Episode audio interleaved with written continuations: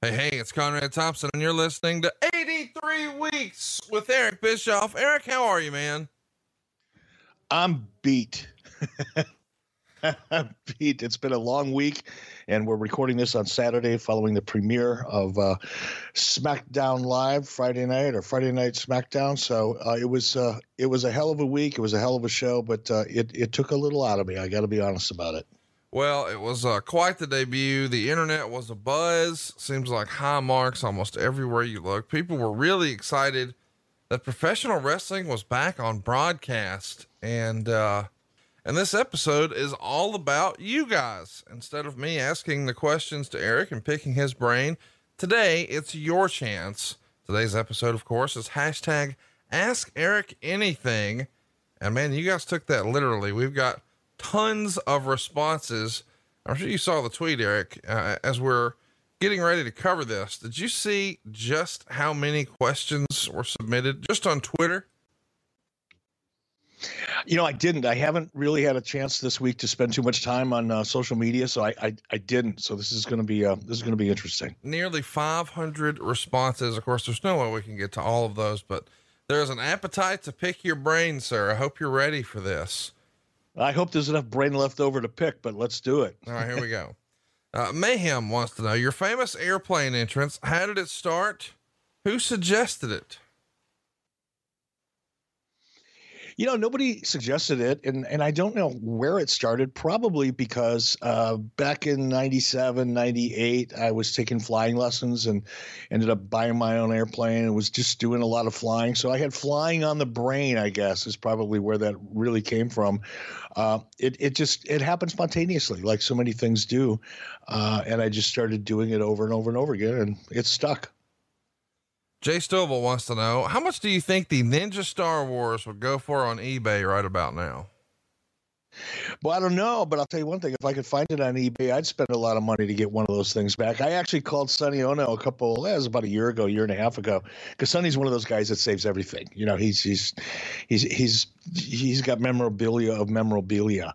Um, and I was hoping that Sonny had a couple games laying around, but uh, he didn't. But I'd love to get my hands on one it was really, you know, in many ways, Conrad, I, you know, I'm, I'm the type of person, you know, I, I, I look back at, at life in general and you think about, you know, if one thing in your life was perhaps different, if you were in a different place at a certain period of time, had I not ever gotten involved in martial arts, for example, that means I would have never met Sonny Onoo. Had I not met Sonny Onoo, there would have been, there would have not been a Ninja Star Wars game. If there hadn't been a Ninja Star Wars game, I would have not ended up, you know, pitching it to, to Verne Gagne and ended up getting a job in the AWA. And, you know, one thing always leads to another, but it's just, uh, it's fascinating in life how something as silly as that Ninja Star Wars game, um, which Sonny and I really kind of created on the back of a bar napkin uh, with the help of about 12 of our closest 12 ounce friends, uh, would have, who would have known that that would have led to where I am today, sitting here in Los Angeles.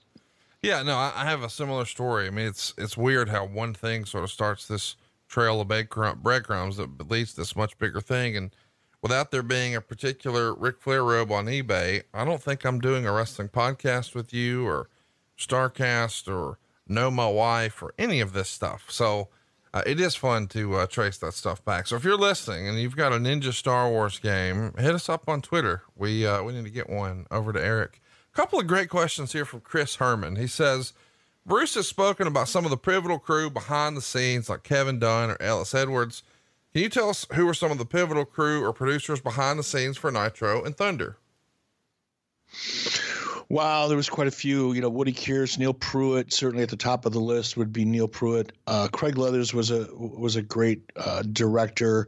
Uh, Keith Mitchell, who I I've talked a lot about here on this podcast, uh, in my opinion, one of the more underrated, you know, behind the scenes uh, talents uh, in WCW.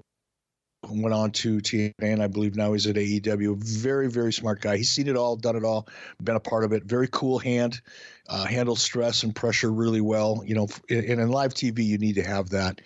Um, th- those are the ones that really stand out in my mind the most. Chris has another question here. Did you ever consider having Bobby Heenan act as a manager in WCW or was he specifically brought in as strictly a commentator role?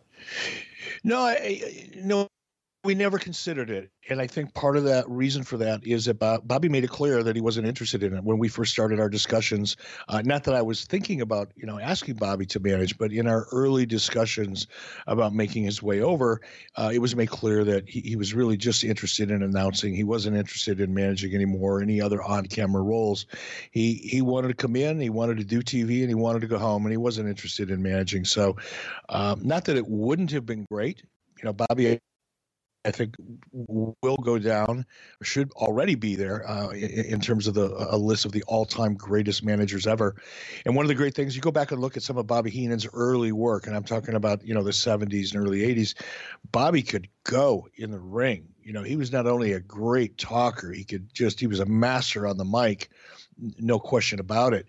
But he could also, uh, when needed, um, he could go in the ring. He was a bumping machine. And I think anytime you have a manager that is so uh, so good on the mic and and be able to bump when necessary uh, and, and, get in the ring and help tell the story that way.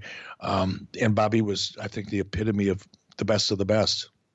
Uh, another question here. Mike Whitaker wants to know when you were in charge of WCW, if WWE had proposed doing a split pay per view, would you have considered it?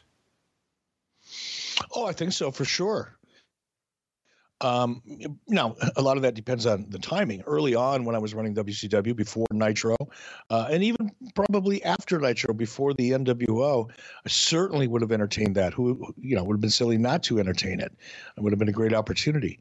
Uh, but I think after we kind of gained the traction that we gained in 96, 97 in particular, early 98, it probably wouldn't have been very interesting at that point. But certainly in you know, 94, 95, early 96, absolutely would have considered it. So the answer is if you were winning, uh, maybe not. But if you were playing catch up ball, heck yeah, let's do it. Yeah, said another way, sure. uh, Josh Kuhn wants to know how would Eric describe his relationship with Vince McMahon? And did he ever think at the height of WCW he would have any sort of relationship of any kind with Vince?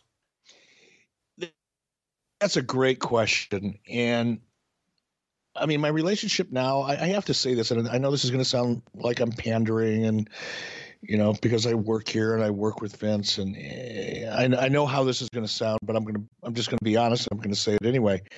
Um, you know, in WCW, I had so many people that would come over from WWE, and of course, everybody that came over, and, and, and this is just human nature, right? They would come over and they would tell me basically what they thought I wanted to hear. And they would, you know, which, which, means there was a lot of negative things that people would say about, you know, Vince or what was the WWF at the time and all that kind of thing.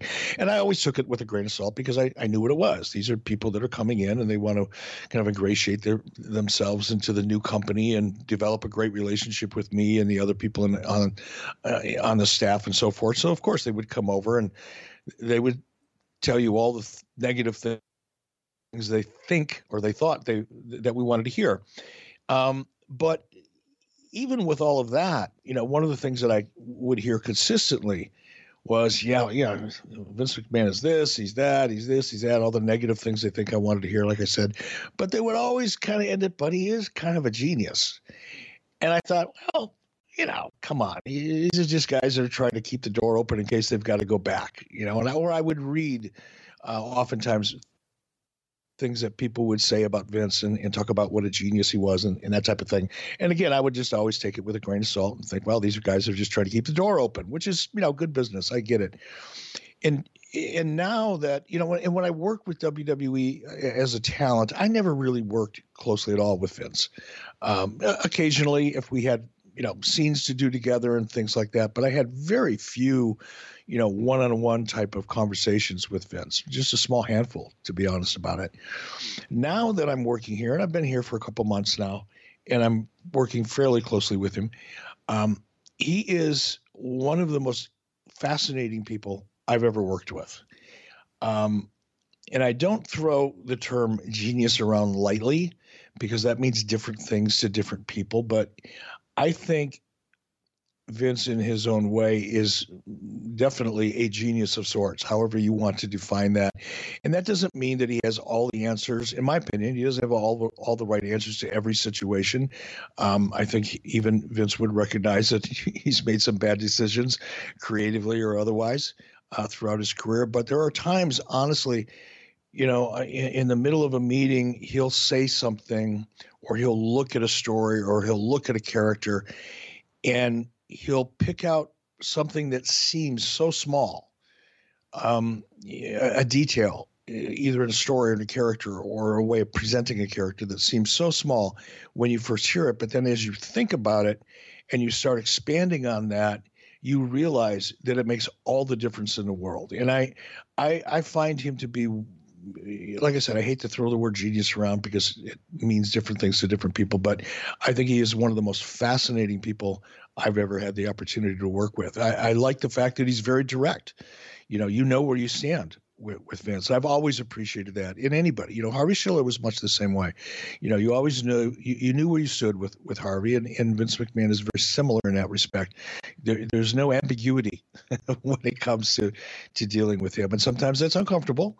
Um, and, and, and, most of the time for someone like me, I, I respect it and appreciate it. So, um, that's kind of the contrast, I guess, if you will, what I thought Vince McMahon was like versus what having worked with him now for a couple months has has led me to to see or to believe. Uh, and in terms of you know, did I ever think in WCW I'd have any kind of a working relationship? Oh hell no! Come on, you know, I, I would have. I would have probably bet that at some point in time, if he had the opportunity, he'd run me over if he saw me on the street, um, or have somebody else do it. but uh, I, I, certainly never thought I'd have a working relationship with him, especially one that I, I enjoy as much as I do right now. Another great question from Josh. If Eric could have kept the NWO to just four members like the Horsemen, who would have been his four? Uh, I would have probably uh, Hogan, Hall, Nash, and uh, X Pac. So Hall, Nash, Hogan, X Pac. That's the four. Yep. Uh, that's a great four. Can't argue that. Uh, Tommy wants to know whose idea was it for the Jay Lethal Ric Flair promo in TNA with Lethal impersonating Ric to Ric? Oh gosh, I don't. You know, it wasn't one person's idea. I think we had heard uh, Jay, you know, we heard him doing his impersonations backstage all the time. It was people were laughing their asses off whenever he would do it.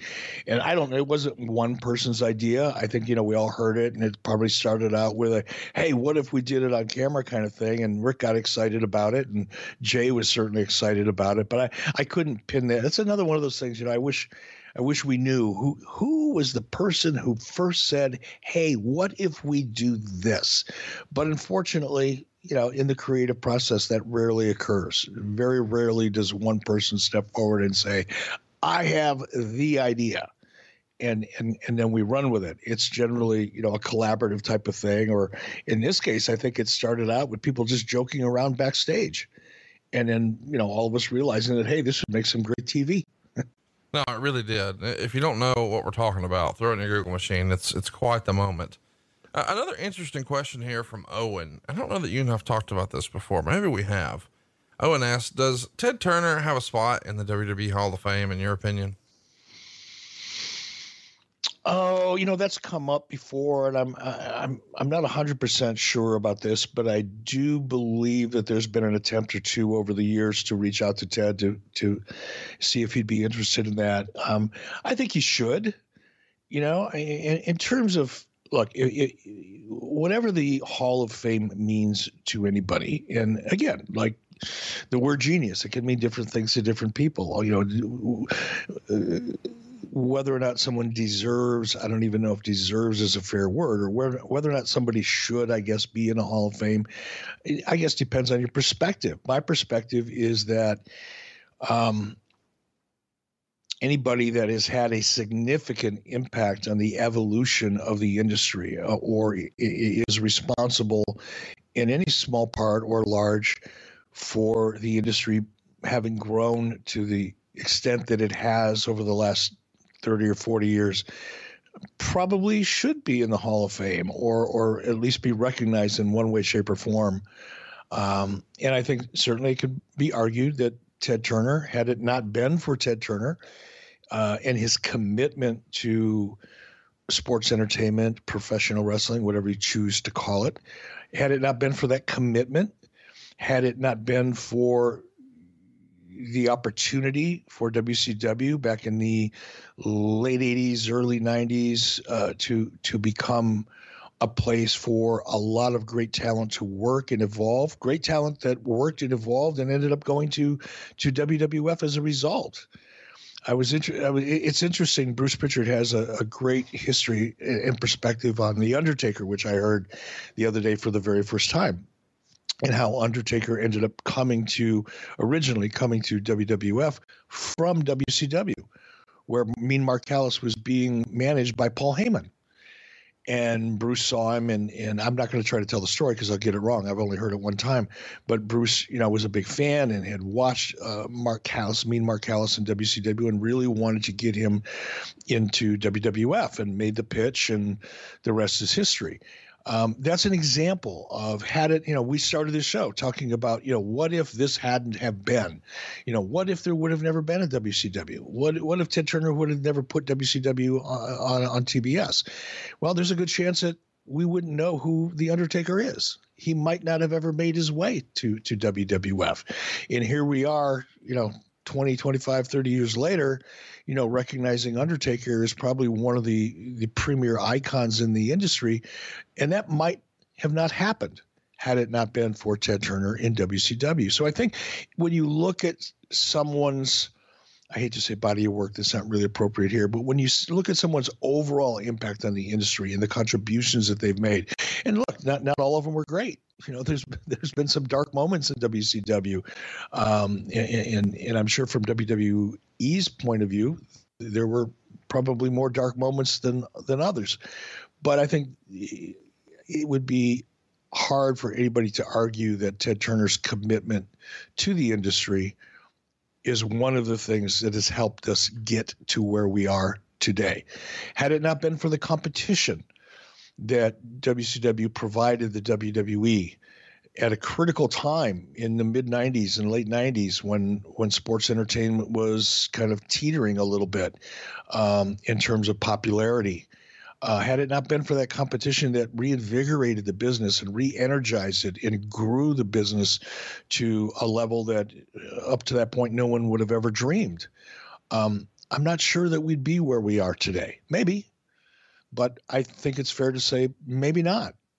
So for that reason alone, I would think that Ted Turner should probably get a nod. Now, I will say that um, I don't talk to Ted, but I, I do talk to. Uh, I have a friend that that does talk to Ted occasionally, and Ted's just not making any public appearances anymore. You know, he's he's he's just not. Uh, every once in a while, you'll catch him doing an interview with a magazine, but that's a very controlled type of an environment and, and, and very limited. So I doubt we'll ever see uh, Ted traveling to the WWE Hall of Fame anytime soon.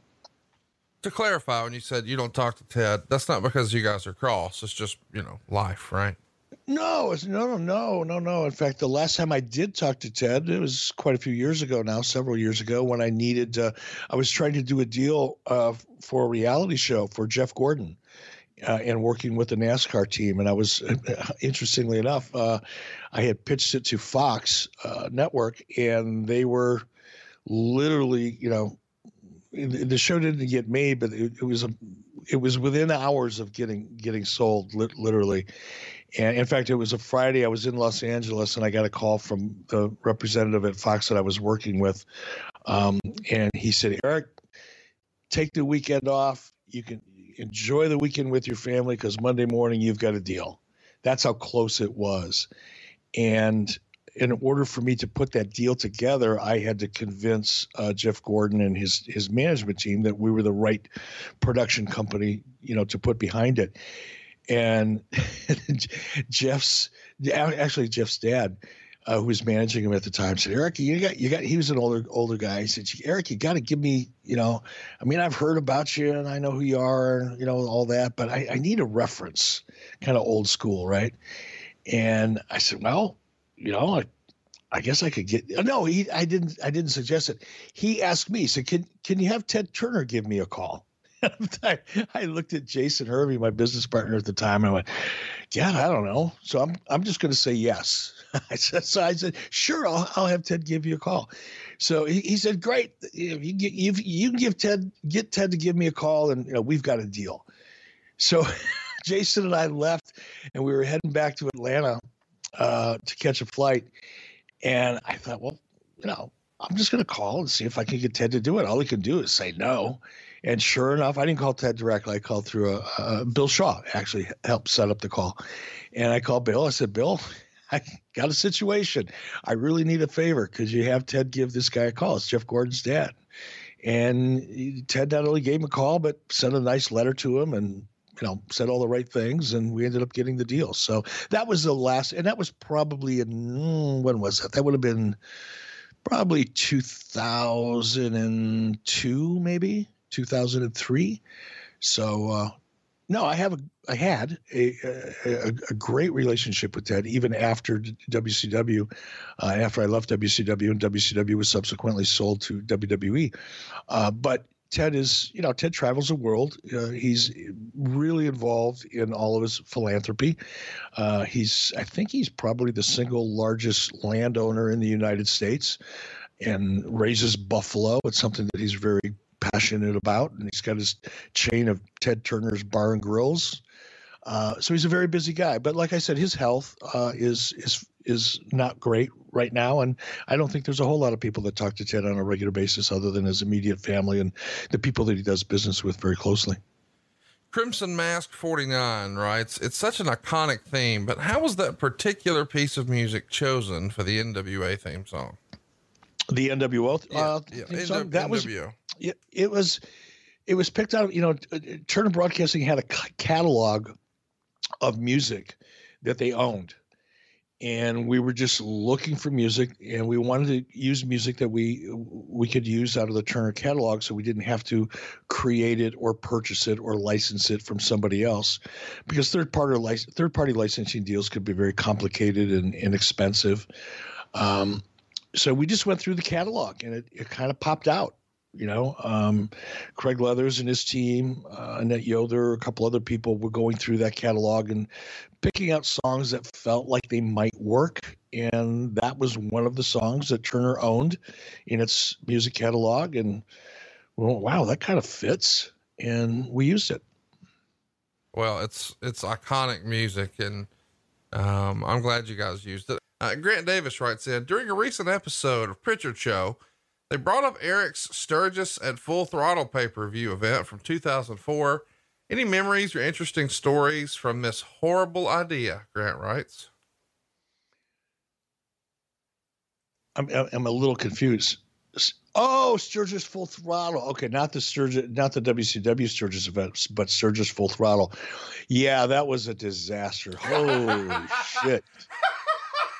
God.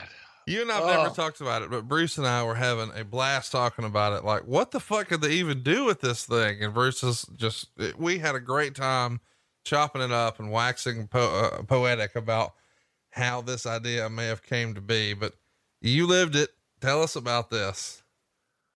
Oh, well, you know, Sturgis is a, I mean, Sturgis is an event. It's been going on for almost 80 years. It draws, you know, estimates anywhere from a minimum of about a half a million up to some years, depending on the year, up to a million, you know, motorcycle enthusiasts from all over the world.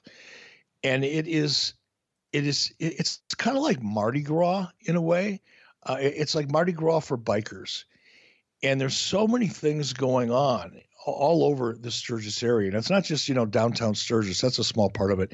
But there's all these major campgrounds. There's a place out there called the Buffalo Chip, and I don't know how many people camp there for four, five, six days, whatever it is, uh, a week, but thousands of people camp there. And it's, it, it, God, it's so hard to explain. It's like Woodstock meets uh, an orgy meets um, a motorcycle rally and race meets a f- giant frat party. you know, and it's just so much fun and it's so crazy and bizarre.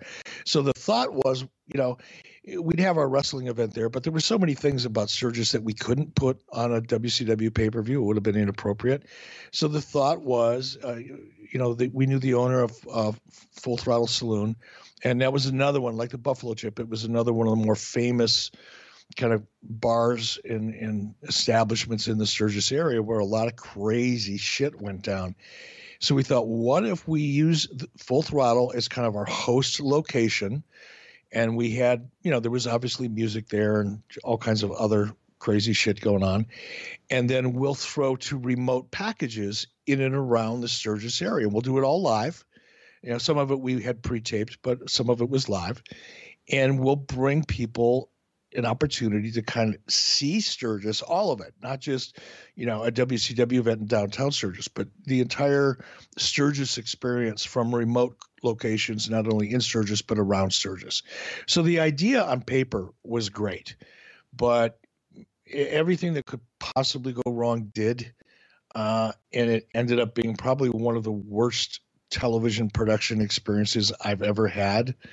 Uh, the only thing close would have been the Girls Gone Wild pay per view that we did with WWE uh, shortly thereafter. But it was it, it, was tough. It was a great idea on paper, but one that I wish I would have never tried to execute. Well, there you go. I, I don't know why that's fun to me, but it is. Um, let's talk a little you, bit about. You should have been there. God Almighty! I see some things I try to forget, and that's one of them.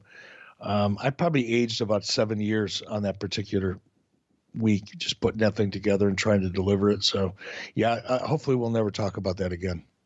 Helter Skelter for Life writes in Eric, you've said many times that Goldberg had guys, quote, in his ear, stirring the shit, pushing his buttons, etc.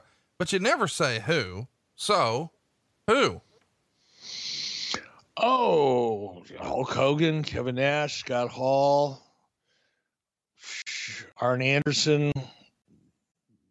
And, and I'm not saying that these people were in his ear trying to, to screw with him or giving him bad advice, but when you're getting, you know, uh, advice that is sometimes diametrically opposed to the last advice you just got from somebody you respect, it can be very confusing when you don't have a basis of experience or a base of experience like like Bill did at the time. So he was getting pulled in a lot of different directions. I, so a lot of top people uh, that that you know were in Bill's circle and saw Bill as a valuable commodity and opportunity and somebody that could grow as a character and also someone that they wanted to work with down the road. Uh, so there were a lot of people in his ear, but you know a lot of them were you know really top people, and there were some people that Bill just you know trusted and had confidence in. I'm I'm sure Barry Bloom and and his attorney Henry Holmes probably had you know a lot to do with you know Bill's outlook and perspective on things as well. So he was getting pulled in a lot of different directions by a lot of different people. Let's talk about the why. I know you don't know why, but let's guess why. You know, sometimes we would hear guys like um, Kevin Nash and Scott Hall say, Hey, we had favored nations in our contract. So we wanted Bret to come in for more money because that meant we got more money. But other times we would hear guys say that perhaps Kevin Nash and Scott Hall and the WWF were uh, stirring the shit intentionally, where they would talk about payoffs in front of one another in maybe a less than truthful way. Like, man, can you believe we only got 800 grand for SummerSlam? What the fuck? Now, of course, they didn't really get that. They just wanted that guy to then be upset and go to Vince and complain about his payoff and then just watch the chaos. That's the rumor and innuendo. Do you think that some of these folks in his ear were doing it because, hey, if, uh, this works out for him, maybe it'll work out for me? Or was it just, hey, let's just create a shit show and watch the fireworks? I think it was probably the latter. I think there was a lot of uh, there was a lot of shit disturbing going on just for entertainment purposes. Um, Bill's, you know, it's easy to push Bill's buttons. He goes off hurt quickly. You know, it's it's not hard to get Bill, you know, agitated and excited.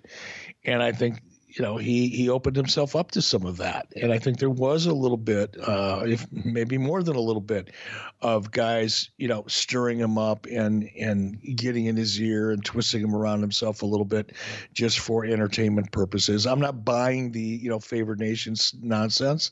Uh, we can go back and forth on that as long as we want. We talked about this before. Um, I think there's been a lot of things said about what people had in their agreements and didn't have in their agreements that is less than factual. Um, but over the years, people keep telling the same stories and they keep trying to make those stories sound more interesting and trying to make themselves sound more relevant than they really were at the time. And 20 years later, you hear all kinds of things about what was in people's contracts and what wasn't. Uh, and some of it isn't true at all. But that notwithstanding, I would say that the majority of the time. You know, for example, Hulk Hogan. Hulk Hogan had a very distinct perspective on Bill at the time and what Hulk thought, and he believed it. He, Hulk didn't care; he wasn't going to make any more or less money based on how much money Bill Goldberg made or didn't make. But Hulk was one of those people that was in Bill's ear and, and not in a not in a nefarious way, not in a way where he was trying to get Bill twisted up inside or or watch him, you know, go nuts or any of that kind of stuff. It was just Terry Hulk giving his opinion. Sting would do the same thing. Kevin Nash, depending on the day, he may want to entertain himself, depending on his mood, or he may have been really trying to help Bill. Um, and not everybody's perspective was consistent you know it, what what Kevin saw for Bill, or so in, in terms of his potential, and, and, the way he should be conducting business was probably different than the way Hulk Hogan saw it, and different than the way Kevin or Scott Hall saw it, or different than the way Ric Flair saw it, or Arn Anderson, or Terry Taylor, or any number of other people that had access to Bill, and Bill would listen to and it's not that it was always you know to stir them up or always to create you know an opportunity. So if bill made more money they made more money. It, it, wasn't that. It was sometimes people just honestly sharing what they believed was the right the right thing to do and again, I'll go back to what I said a few moments ago, not to be redundant, but when you don't have any base of knowledge, when you have zero experience, you're you're plucked into this bizarro world called sports entertainment, where the rules are so much different than any rules you've ever played by in life. In, in, terms of how a character you know gets over and what you should do or should not do in the ring and some of the sometimes the the doing and not doing and what you should do and shouldn't do in the ring are is very nuanced and again, if you have zero experience, it would be like, you know, taking somebody that's never been in an airplane and plopping them down in the in, the cockpit of a Lear 24 and say, "Okay, here's what I want you to do. I want you to fly this thing from Chicago to LA. Try to hold it at about 33,000 feet if you can, and I'll see you when we get there." I mean, you're you're in a world that you have no understanding of, and then when you have people that you know have been successful in that industry, all telling you different things, it can be fucking nerve wracking. And it, and it certainly was for Bill, but I don't always think it was there was a nefarious you know intent behind behind it all the time, and I do think there there were times where, where it was just pure entertainment for the boys in the locker room. Jeff Stewart wants to know any good La Parka stories. I always enjoy, enjoyed the chairman of WCW. I, re, you know, I, I, don't have any La Parka stories, and I, I wish, you know, I, I kind of envy Bruce sometimes because Bruce, you know, first, first, of all, he's been in the industry longer than I have, which says something at this point, uh, over 30 years. And Bruce was a lot closer to talent. You know, he was in talent relations for a long time, and he was a talent for a long time. And Bruce was a talent and in talent re- relations back when things was back when it was a little bit more wild, wild west. In today's world, everything is much more corporate and and buttoned up, and you don't see or hear any of the types of stories that you would hear of back in the late '80s or even the early '90s. But in my role at WCW, and when I got there, I was a C squad announcer. I didn't socialize with talent, maybe a small handful of them. I hung out with Dusty Rhodes and Doug Dillinger and to a degree Diamond Dallas Page, and that was pretty much it. I didn't socialize or travel with or hang out with, you know, a lot of the talent. So I just didn't see a lot of the this the three ring circus that went on behind the scenes and on the road. Uh, and then as I became an executive, although I did interact more with talent at that point, it still wasn't in an environment where I would see that kind of, you know, freak show outside of the arena that we've we've all heard so many stories about. So unfortunately, the answer is I have no really interesting La Parka stories. I'd see him backstage, you know, at TV. We'd interact to the extent that we did, but um, very, very little uh, exposure to him outside of the the television arena. And as such, there were no fantastic La Parka stories to talk about. I can make some. I, I, should make some shit up. What I should do is, you know, find an intern that wants to be a writer and just have him write up a bunch of really crazy stories about some of these wrestlers that people ask me about, so that I kind of have them in my back pocket. But that wouldn't be honest, and um, unfortunately, uh, my my perspective on that kind of thing is kind of boring compared to a lot of people's. I was I was getting disappointed. I was like, well, we'll we'll, uh, we'll look forward to those made up stories right here next week. uh, Let's. Uh, no, there's there's a lot of other podcasts that people can listen to and they can hear a lot of made up stories, but not on this one. All righty. Uh, Jared wants to know what was the reaction backstage when the infamous Sid leg break happened. Oh God, I was sitting at a I was sitting backstage uh, at, at a desk where we had a monitor, and I was watching the show, and it was kind of I, I think the first reaction we were just kind of like numb to it. It was kind of like, did that really just happen? And of course, there's a replay involved, and by that time, it sunk in, and then I, I don't want to say I was getting nauseous because that would be that would be exaggerating my reaction, but I was on the verge of it. It was like sickening, kind of like the Joe Theismann leg break in the NFL so so many years ago. You see it, and you know you got to watch it, but you wish you did, kind of thing. It's like a, a really bad car accident. You know you you know you shouldn't look at it, but you end up doing it anyway, and that's kind of how I felt. I was a little disgusted with myself for having to look at it, you know, two or three times in a row. It was really it was nauseating, really. Well, and with that note, we should talk about, you know, I can't wait to hear this transition. oh, tell me we're not going to pitch a product right now, please. I was going to, but we'll keep it moving. Okay. Uh, let's uh let's talk about Terry Taylor. Jeff wants to know, Eric, you never speak too highly of Terry Taylor. What's it like working with him in the same company now? Well, I never see him, so I, I, have no issues with it. And I had no issue. Look, Terry is a. I, I don't dislike Terry Taylor. I, I, I won't. I mean, I like being around Terry. He's an he's. Let me let me put him over for a few minutes. All right, Terry Taylor when he chose to be, and I'm going to talk about I'm going to talk about my relationship with him in the past tense because I I had to take a pause and realize that he he does actually work for WWE down at the Performance Center. But not, not, I, I know you're laughing, and that probably sounds like a shot. But I, you know, I don't know who's down at the performance. No, center. no, I know. It's just this company is so big, and there are so many people that work there that you could have been here for months and months and literally have no idea that he works there because you are worlds and worlds apart in what your jobs are every day. No, it, it, well, and you know we're fifteen hundred miles apart, so I, you know, I certainly don't see him, and I'm not you know, I'm, I have no real. I've never even been to the performance center, so I'm, you know, there's a lot of things that's going on down there that I'm totally unaware of. But um, let, let me let me talk about working with Terry and WCW and and in TNA. You know, I know we covered TNA last week, and well, let's talk about TNA.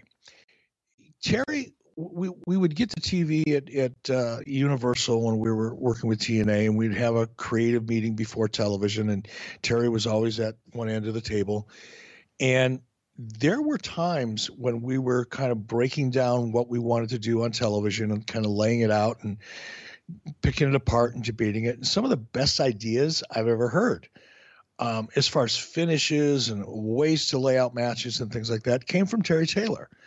So he, he has a great mind um, when, when it comes to laying out matches and finishes and psychology um, Terry was always someone who impressed me in that regard. Um, but there were other things about his personality and, and the way he conducted himself that was less than impressive. Um, but I never disliked Terry. Sometimes I found it difficult to to manage him and and manage the fallout that sometimes the way he conducted himself created.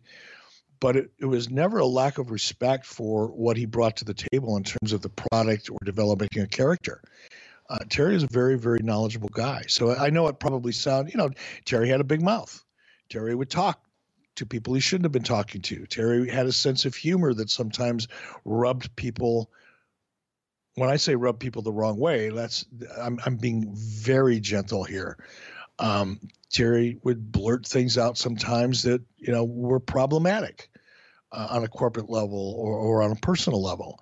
Uh, those are all things that that you know, I, I, found challenging about working with Terry, but I want to make it really clear when it comes to the in ring product and developing a character and sometimes coming up with great finishes and analyzing psychology in a match, Terry was probably on a short list of, you know, a handful of people that I, I really had a lot of respect for. Let's keep it moving here. We've got another uh, good question here uh, from uh, Andrew. He says, How did you enjoy your most recent Australia tour? I had a very entertaining time at your Brisbane show. God, I had so much fun. I think about that tour a lot. In fact, I was uh, when I was on a plane on the jet coming here to LA. I was going through some of my photos and cleaning some stuff out, and I, I came across probably about a dozen pictures that I took while I was on that tour, and it you know reminded me how much. It was right before I came to to WWE, so uh, I had so much fun on that tour. I love Australia. The people were fantastic. Wrestling fans there are so appreciative because not a lot of guys, you know, it's kind of a long trip, you know, kind of a big deal to get over there, and it's expensive. And um, I, I just had a blast. I, I, wish I could do it again. If there was a way I could make a living doing five or six tours of Australia a year, I'd probably do it. You know, but I, I had a blast. I really did. I, I really look forward to going back. Yeah, I, brought that question up because I know that uh, when Bruce went, Bruce said, "You know, here's the the testament from Eric." Uh, Eric said, "Even if you don't make any money, Bruce, you gotta go. This is just a once in a lifetime opportunity. You gotta go." And I knew you loved Australia, and I wanted some of our Australian listeners to hear your testimony because I know you felt strongly about what a great time that was.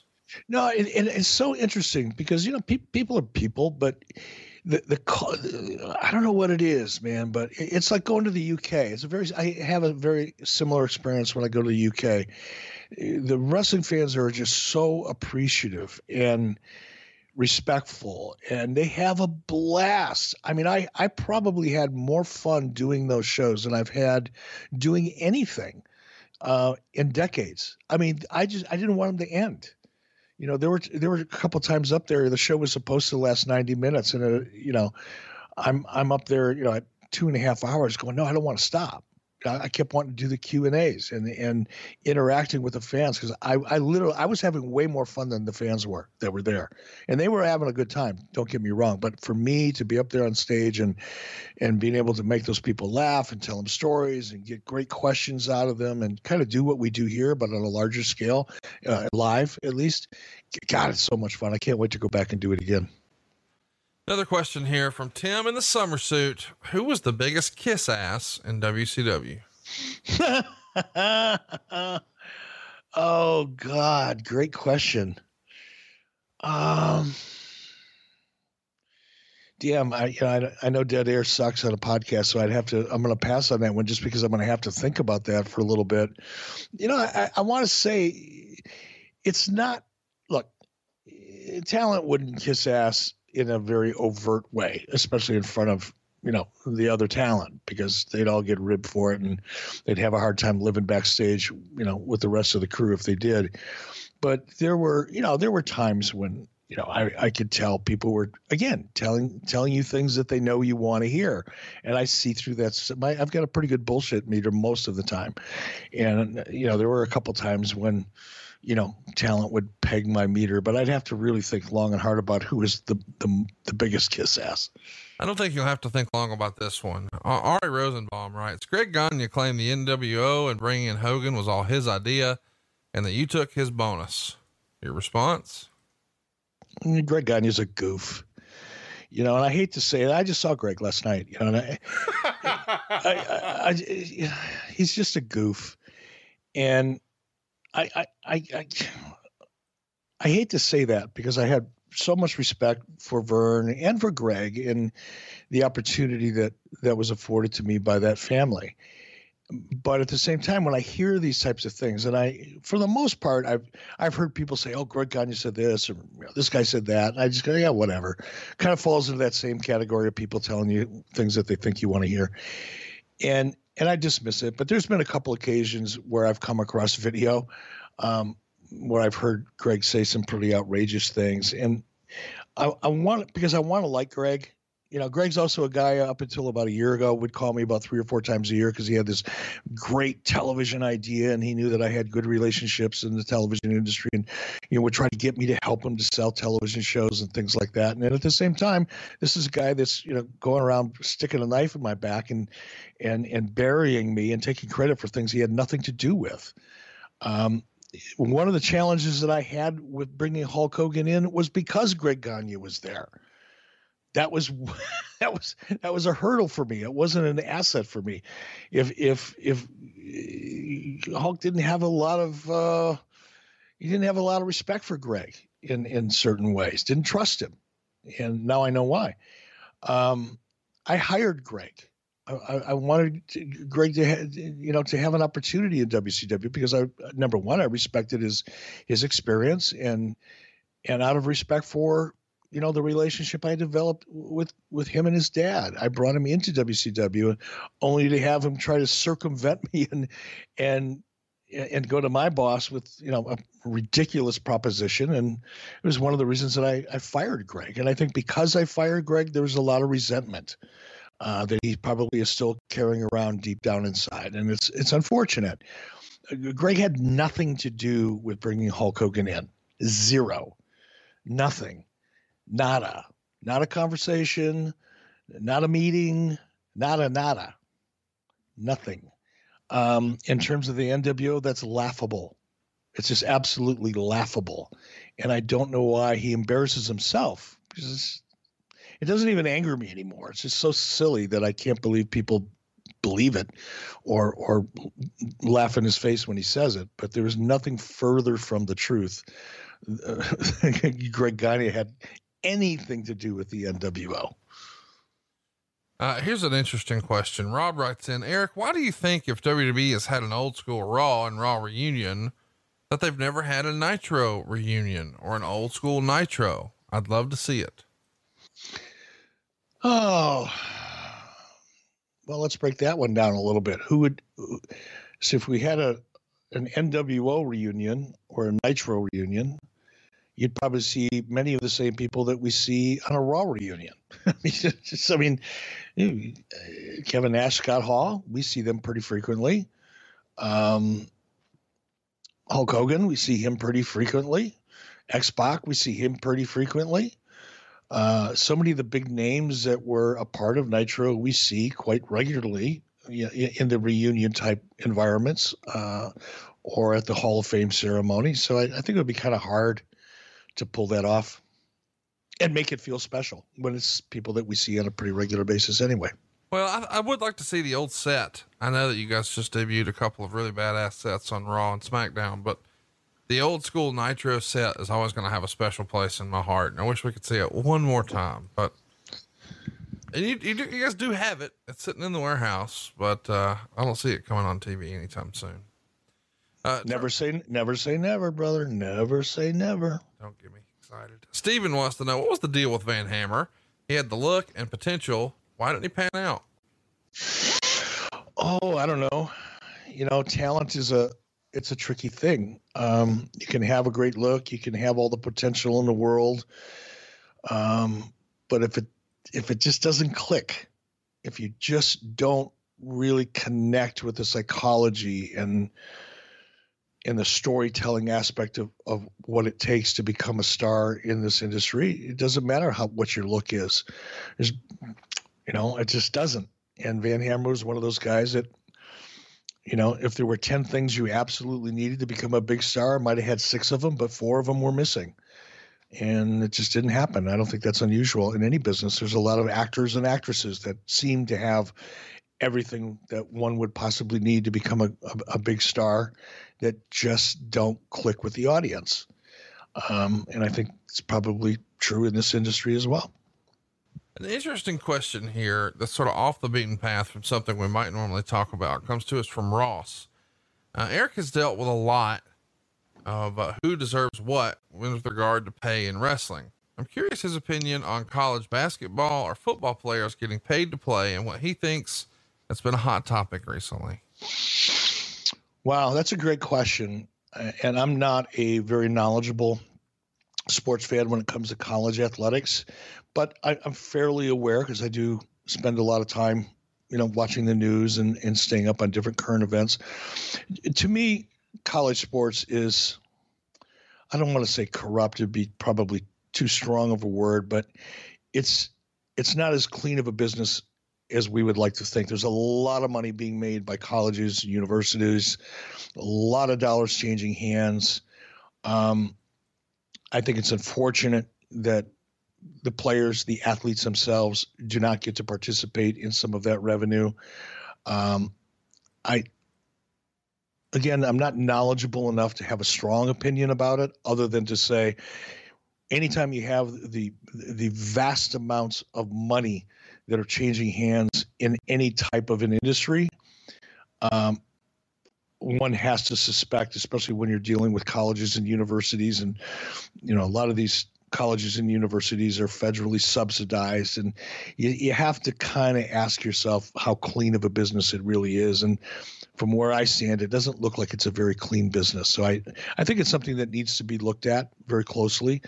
Um, i think it is. I think more and more people are starting to recognize that i mean just look at the college tuition scam that we, we we've we've read about recently and it's still in the headlines even today where you know students are are, and their parents in some cases are coming up with these fake scholarship profiles so that their kids can get accepted to these high profile colleges and expensive colleges that in, in many cases are subsidized by the government and and, and private and private donations so it's a pretty dirty business it's about really the only observation I could make is it's a dirty business, and I think somebody needs to look at it. And in the at the end of it, I think if you if you're working hard and you're generating revenue for a college like many of these athletes do, um, you should be able to, to participate in some of that revenue.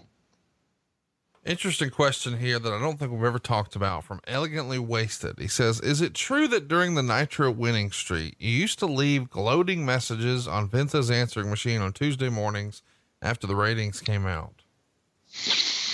Mm, I didn't do it on a regular basis. I think I may have done it once or twice. oh, give me an example of what you think you might have said. Oh God, I can't. I, I would be making shit up off the top of my head, and my, I'm too beat up to do that right now. But I, I do. I think I recall doing it once or twice. That is maybe the most Eric Bischoff thing we've ever talked about here on the show. Well, uh, you know, it, it, it's it wasn't and this is just the way I think, okay? And or the way I used to think, I should say. It it wasn't because I was gloating. It, it, it, it was because I wanted to get under his skin. And I, I knew that I believed, I shouldn't say I knew because I didn't know Vince at the time, but based on things that I had heard about Vince. Hang on. In the uh, background, is that Scott Steiner making an entrance into your room right now? Oh, no. I'm, I'm in downtown Los Angeles, and I think is there's either a parade or Grand Theft Auto 17. Yeah, Grand Theft Auto. There may be a police chase going on outside my, my hotel room.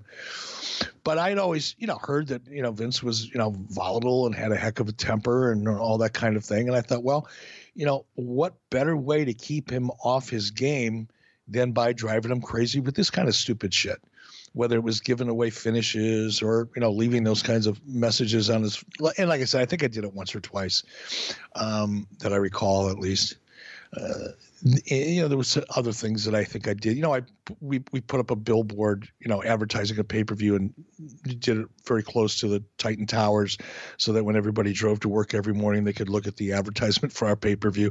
We we didn't really think that that billboard would necessarily drive any pay per view business, but I thought, yeah, it's a good way to get under the guy's skin, and it was really all just to keep him off balance.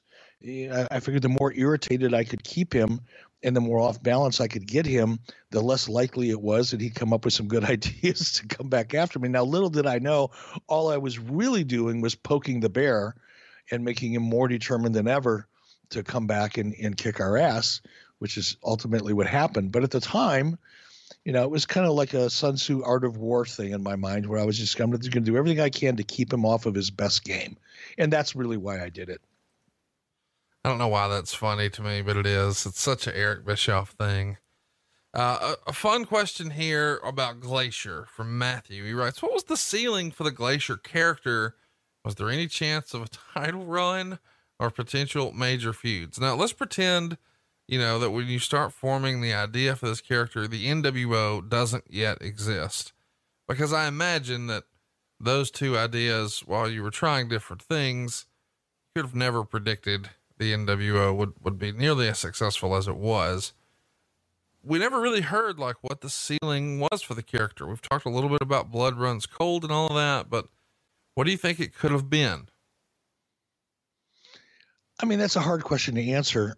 Um, and I'm not really sure I know how to answer it, other than I think when you create any character, especially one like Glacier, where we had a, a there was a there was a logic behind it. There was a strategy in in creating that character. There was an end game in mind when we created that character that didn't necessarily have anything to do with winning titles or becoming a world champion or whatever. It was really all about creating a character that was popular enough and commercial enough that it could find its way into the video game market.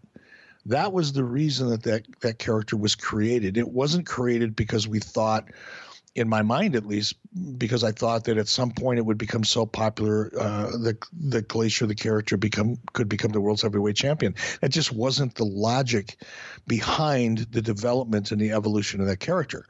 Again, the logic behind the evolution and design of that character was to create something that was number one different than anything else.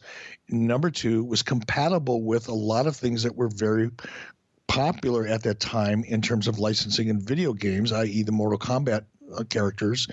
Um, that that was really the impetus and and the conceit behind that character. So it's hard for me to say what was the ceiling. You know, I, I guess the ceiling ideally, if all things would have worked out the way we hoped they would have worked out, was it you know the the glacier character and blood blood runs cold that collection of characters could have evolved into a very successful video game trilogy i guess. I don't know. But that because that was really the intent behind it. Here's a uh an interesting question from trey. Had wwe went out of business instead of wcw would eric have brought in vince mcmahon to be an on-screen character? And if so how would he have been booked Great question. and, and interesting in the sense that uh, the very first conversation I had with Vince when he called me, and I guess it was 2002, uh, about coming to WWE as a character. One of the one of the very first things that he said to me uh, when I when I answered the call and we we started getting into it was, and I'm paraphrasing this, I don't remember the exact words, but it was something to the effect of, "Gee, Eric, I, you know, things turned out the way they turned out, and I this was Vince now. I would like to think that had it turned out differently, that you would have reached out to me at some point with an opportunity to to get back into business.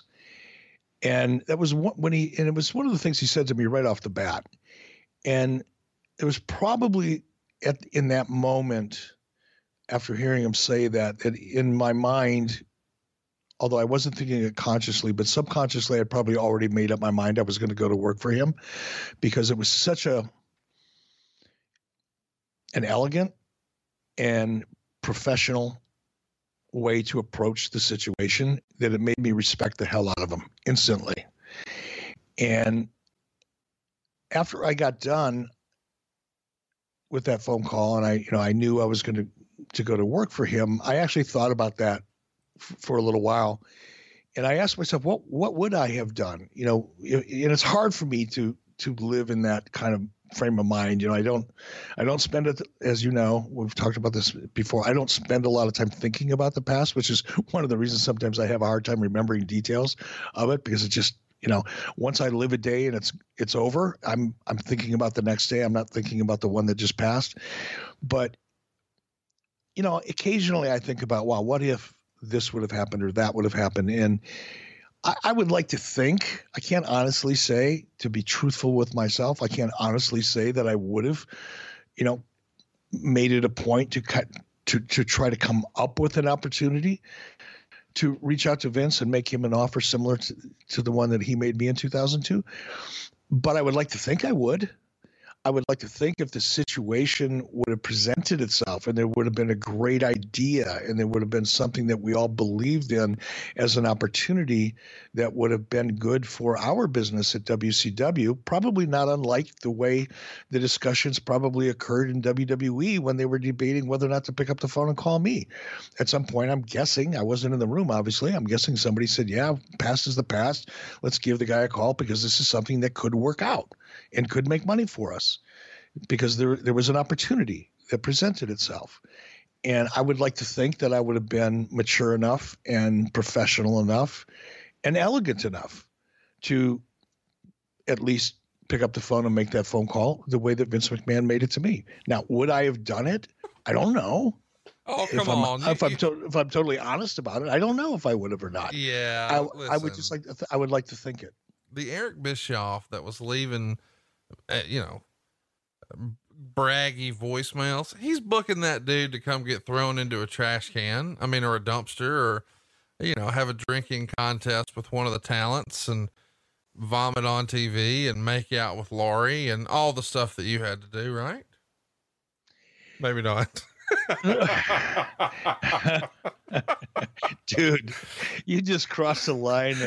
I mean, now, now, here's the funny part of that.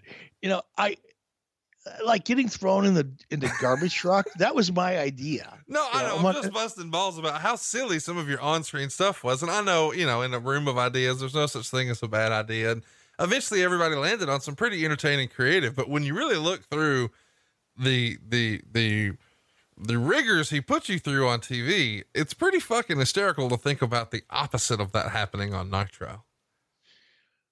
I, you know, as, you were giving, you know, and going through that list of crazy shit that I did when you said, you don't have Vince McMahon making out with your wife Lori, that I'm now I'm trying to picture that, and I'm trying to picture the look on my wife's face when I said, "Hey, Lori, I've got an idea. Right.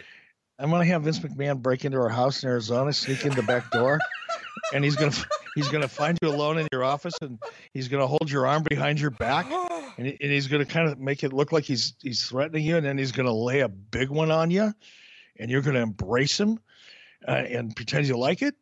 Ah, Maybe not. ah, that would have been a hard call. it's just God. We sometimes forget the silliness that happens in wrestling. Sometimes, you know, this show is always so serious, but then when you look back on some of that stuff, it was a good time. It was, you know, and I gotta say that, you know, you, and, and I again, perception is a funny thing, but you know, so many people thought, oh, they're just bringing Eric back. They're going to humiliate him. They're going to embarrass him. They're going to do this to him. They're going to do that to him. And they put me in a lot of situations where I guess if from the outside, one might think I was embarrassed. But to, if anybody thinks that I was embarrassed to, you know, play a character on TV that was getting into a drinking contest with Stone Cold Steve Austin and ended up drinking so much beer that I threw up. If anybody thinks that I thought that was embarrassing, let me be really fucking clear to you right now on this show. I had a blast. I love doing that stuff. If anybody thinks that, you know, me being thrown in a garbage truck, you know, my last night on the show was embarrassing for me, let me correct your thinking. I love that idea. I thought it was a great way to go out, no pun intended. So a lot of that stuff that people think was designed to embarrass me Right. didn't. I had a blast doing it. I would have written it had I had the opportunity. It's fun stuff. Uh, and wrestling should be fun. This product should be entertaining. It should make you laugh. It should make you, you know, go, holy crap, I can't believe they're doing this stuff. I mean, look at the silly stuff that Vince made his own daughter do Right. made her take a stink face for crying out loud from Rikishi. Come on. Look at the stuff that Vince did to himself. And he wrote the stuff. you know, he wet his pants on national television for crying out loud because Stone Cold Steve Austin put a toy gun to his head, pulled the trigger, and a little flag came out and said bang. I mean, come on. There's just it's stuff that yeah, he he he did that. He asked me to do those things, but he also asked his family to do some of those. He made, he asked his wife to make out with me. I'm sure she wasn't thrilled about it either, or his daughter. you know? I, mean, I, don't know why this is funny, but it is. Oh, it, it should be fun, and it should be funny. Well, and that's the thing, like, you know, behind the scenes, as as maybe some of that stuff sounds humiliating, actually coming up with the idea and going through it and filming it and, and pulling it together, that's gotta be a fucking blast to do. Like that just seems like something everybody would have enjoyed. But it is fun to think about Vince McMahon on Nitro.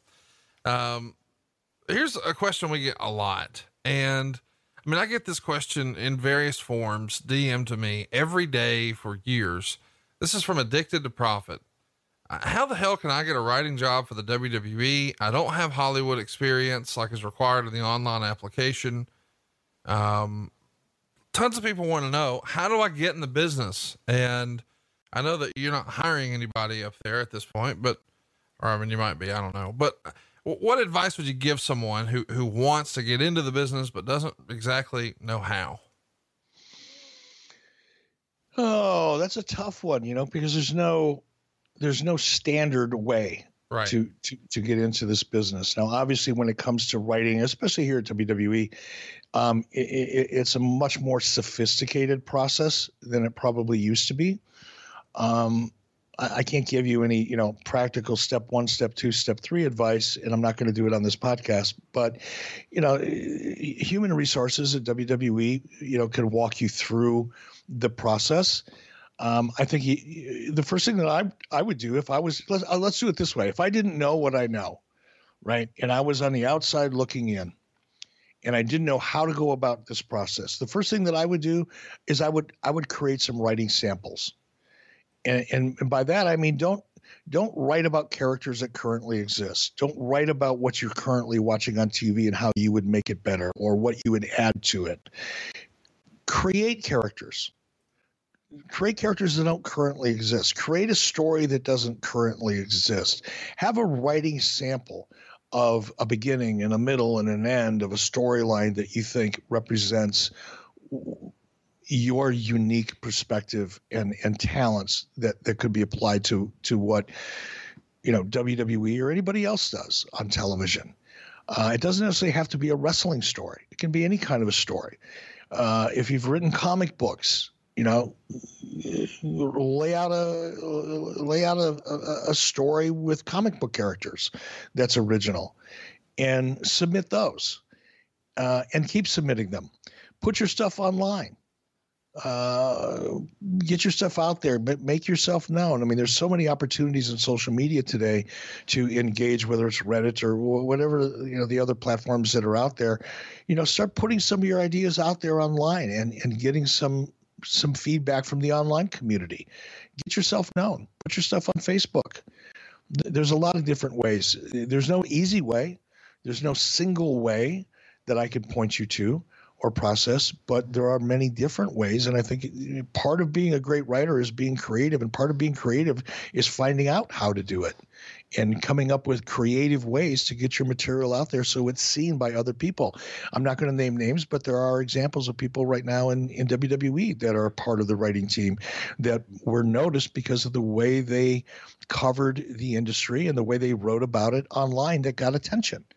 So there's no single way, there's no easy way, but there are a lot of different ways. And I think if you're creative and you think you're creative, use that creative power or talent or instinct that you have to to get your material out there and, and let people see what it is you have to offer. Lots of questions about this this week. I'm sure you were expecting something like it. This comes from Z4 Spade Gamer Oil Davis, number one fan. Uh, what are your thoughts on NXT versus AEW's Wednesday Night War? Oh, I think it's going to be interesting. You know, uh, it's it's been one week now. Um, I'm I'm going to be very interested to see where things stand in 90 days, which I'm sure everybody else is too. So there's no there's nothing enlightening about my perspective from that point of view. But I think it's early. I think it's great for the industry.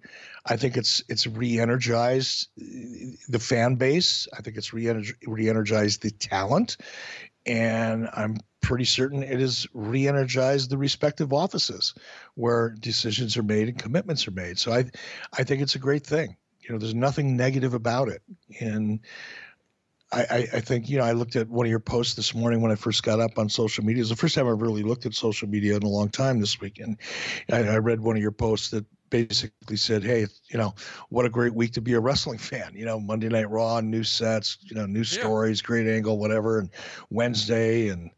you know Friday and there's there's so much great stuff going on right now that quite honestly I I almost say quite frankly I got to quit saying that so much. Honestly, if if you would have told me two years ago that this week would be happening and everything that's gone on this week would be happening, I would have I would have bet everything I I owned against it. I, I just wouldn't have believed that, that we would have experienced the week that we've just experienced if someone would have said it was going to happen two years ago.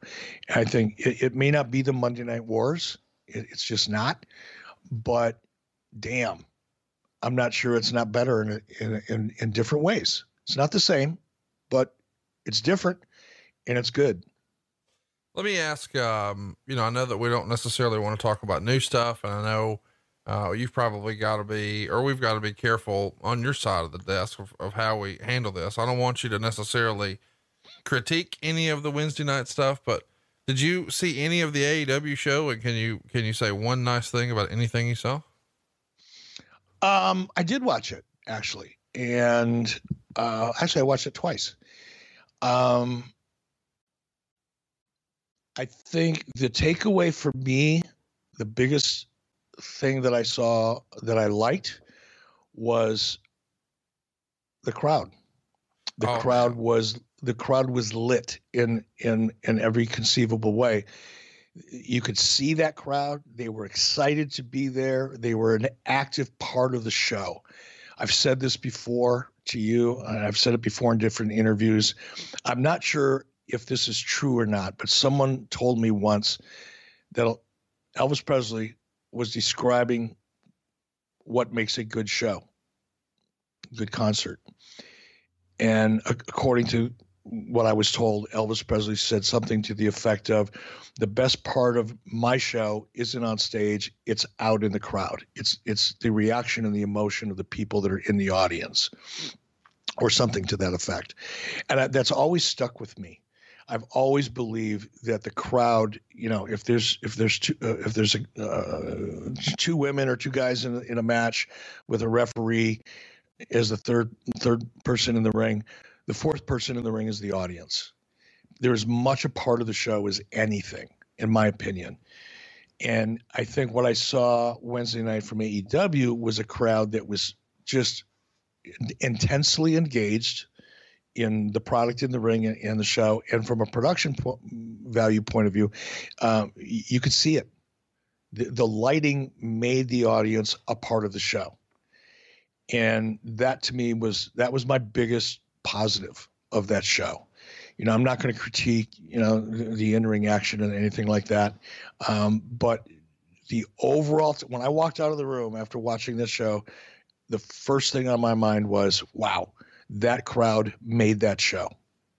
Yeah, I was actually able to attend the show, and it's one of the hottest crowds I've ever been a part of. It felt like an old ECW crowd where, you know, everybody's just so uh, on the same page. It's not like, you know, we're, we're all here for different things, which sometimes feels that way at wrestling shows. Like everybody sort of has their favorite, but with this, it felt like, you know, everybody was sort of in unison. It was almost like an old, um, the old feel you would get like a pep rally for a college or, or pro college is probably right. There's just so much energy in the crowd and in particular, uh, the ladies match really, really, uh, took me back. I don't know what my expectations were, but it exceeded it uh, in a major way. And a lot of that was because of the crowd, the way, you know, the crowd was just so into it at the end. It was, it was a very exciting show. And let's talk a little bit about, um, uh, and this is, uh, uh, something we haven't really talked about. Festival de Lucha. This is from DJ Lewis. Can you tell us anything about Festival de Lucha? I was at what appears to have been the only taping in Waco, Texas in January of 99.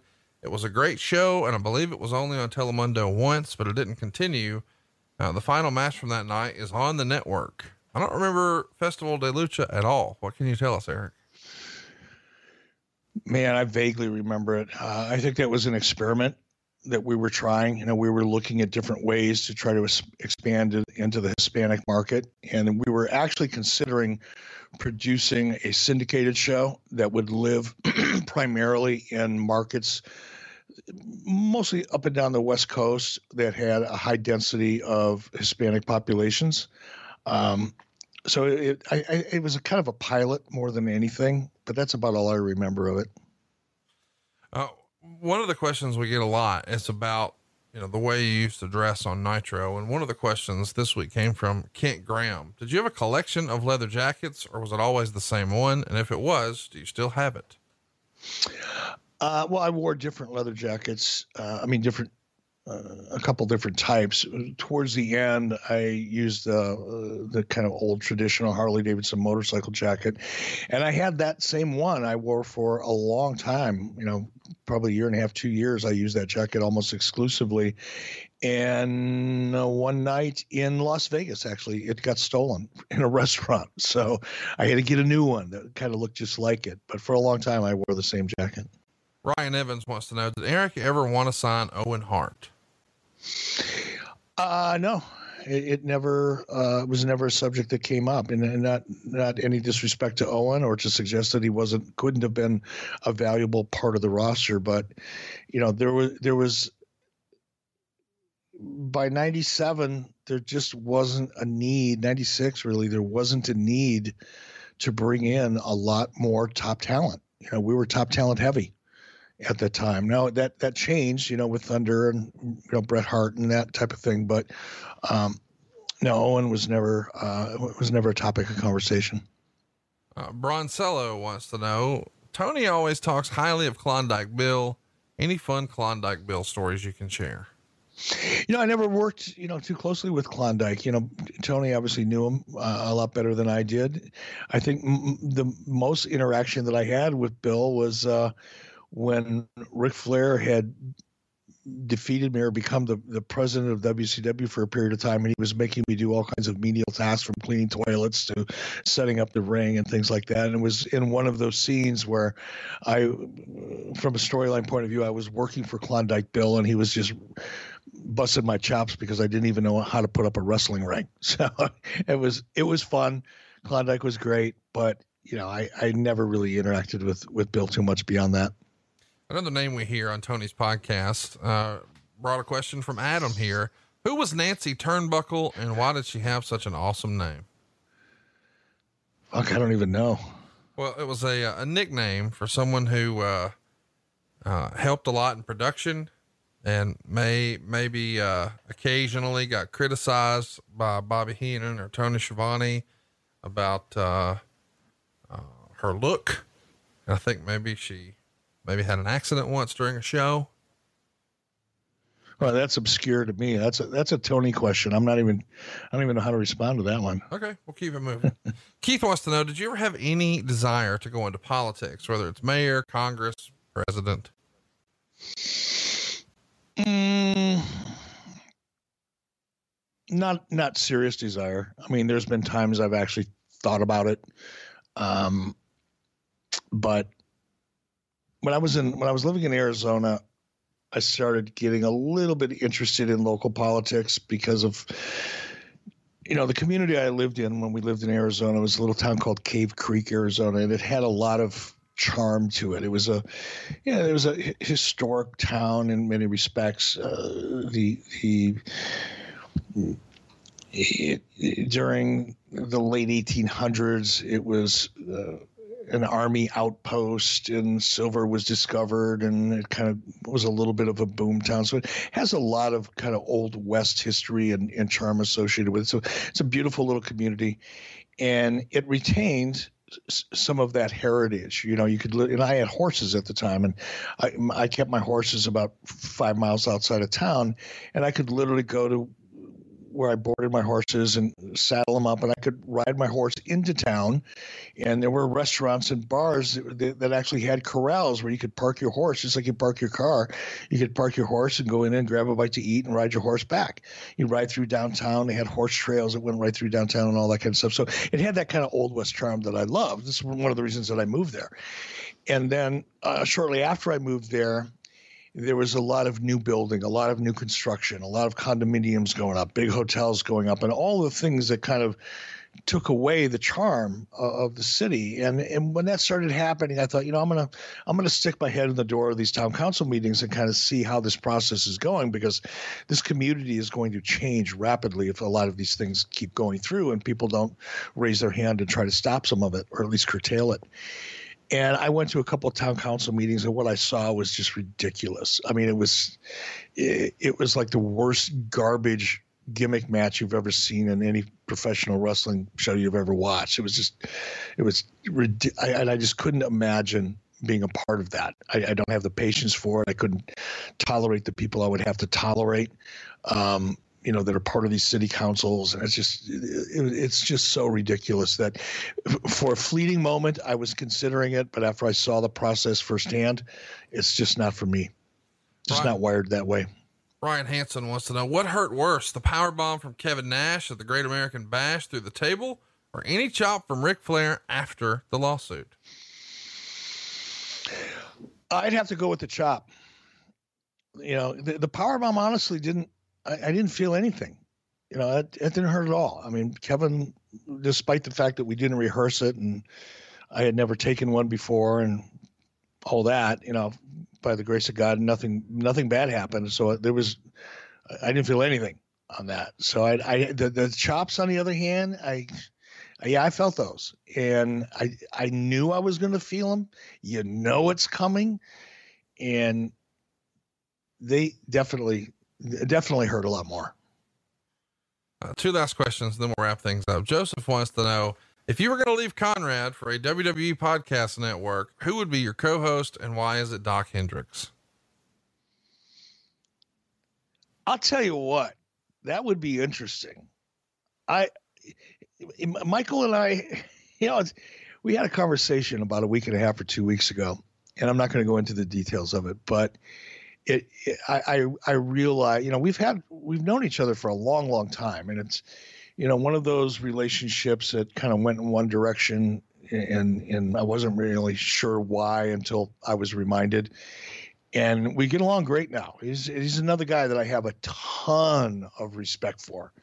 I mean when when you talk about psychology, when you talk about coming up with great finishes, when you talk about laying out a match, you, you, may not always agree with, with someone like Michael, but damn, you respect the opinion for sure. And I love working with him.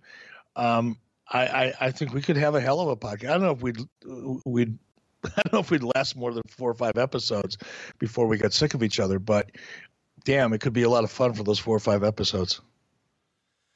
Yeah, I appreciate you uh, not sticking up for me there at all, asshole. Uh, enjoy your new podcast with. Uh, well, that was a it was a hypothetical, Connor. What am I supposed to say? No, I know I'm busting balls. Uh, there is a, another question that I don't know why it sticks out to me, but God, it does. Let me find it here. It's from Kevin. If a tree fell in a forest and there was nobody around to hear it, would Dave Meltzer still be wrong? The tree fell in the forest and there was no one around to hear it. That motherfucker must be smoking some really good weed. Well, you know where it comes from. It's just no matter what Dave Meltzer writes, you take issue with it. And we didn't have to deal with any of that today. But unfortunately, we're back to our regular routine next week because we're going to be bringing you Halloween Havoc 1996. Uh, as we keep progressing on October 21st, you'll hear Scott Hall in WCW. On the 28th, we'll cover Halloween Havoc 1997. On November 4th, a very special event when Worlds Collide 94. On November 11th, we'll cover Clash of the Champions 29, aka the funeral of Eric Bischoff. I'm going to bury him and it will take two shovels. On November 18th, the 1995 World War III. And on November 25th, the 1997 World War III. But next week, Halloween Havoc 96, such a special time in my fandom. Uh, we just recently covered the uh, the War Games episode from the month prior, so we'll keep it moving here uh, and do the same for Halloween Havoc 96. And you may even have a story behind the scenes about the Macho Man Randy Savage. We'll we'll circle up on that another time. But what a card. Dean Malenko and Rey Mysterio for the Cruiserweight title. Diamond Dallas Page and Eddie Guerrero. The Giant and Jeff Jarrett. Syxx and Chris Jericho. Lex Luger and Arn Anderson. It's going to be one of Arn's last matches. Uh, Steve Mongo McMichael and Chris Benoit against the Faces of Fear, Ming and Barbarian. Then we've got the Outsiders, Scott Hall and Kevin Nash taking on the Harlem Heat.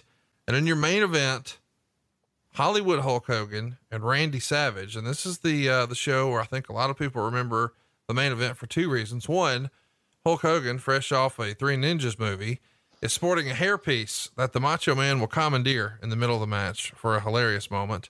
And then after the match is over, Roddy Rowdy Roddy Piper debuts, and you guys managed to keep it a secret.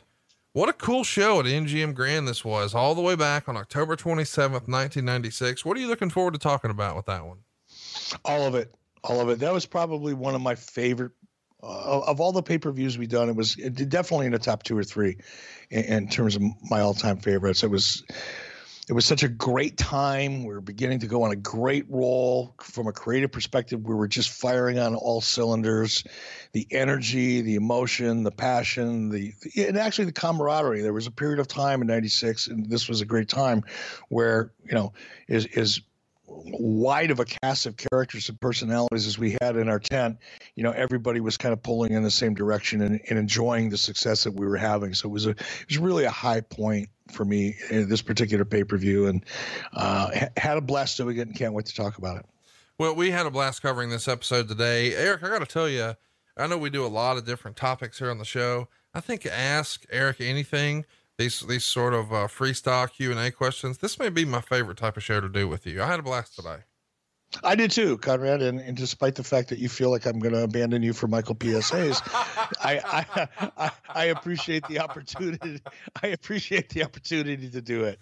I, am telling you, when I hang up with you right now, I'm calling Hayes and I'm I'm cutting a promo about him taking my fucking podcast co-host, and he'll have no idea what I'm talking about. But uh, I'm looking forward to it. So you have a chop coming your way, I'm sure. All right, buddy. Thanks. Hey, thanks everybody. We'll see you next week right here on 83 Weeks with Eric Bischoff. John brings his skewed sense of humor. Jeff brings tips to cut strokes off your next round. Together, it's those weekend golf guys. They'll pay a lot of money to PXG and Titleist and Callaway and on and on and on, right? How many yards do you think you're going to pick up with that extra driver? I think I can get an extra 5 to 10. What if I give you 15 to 20? you pay me more. Jeff Smith right? teaches on the sliding scale. those weekend golf guys, the podcast, part of the Bleav Network. Just search B L E A V on YouTube or wherever you listen.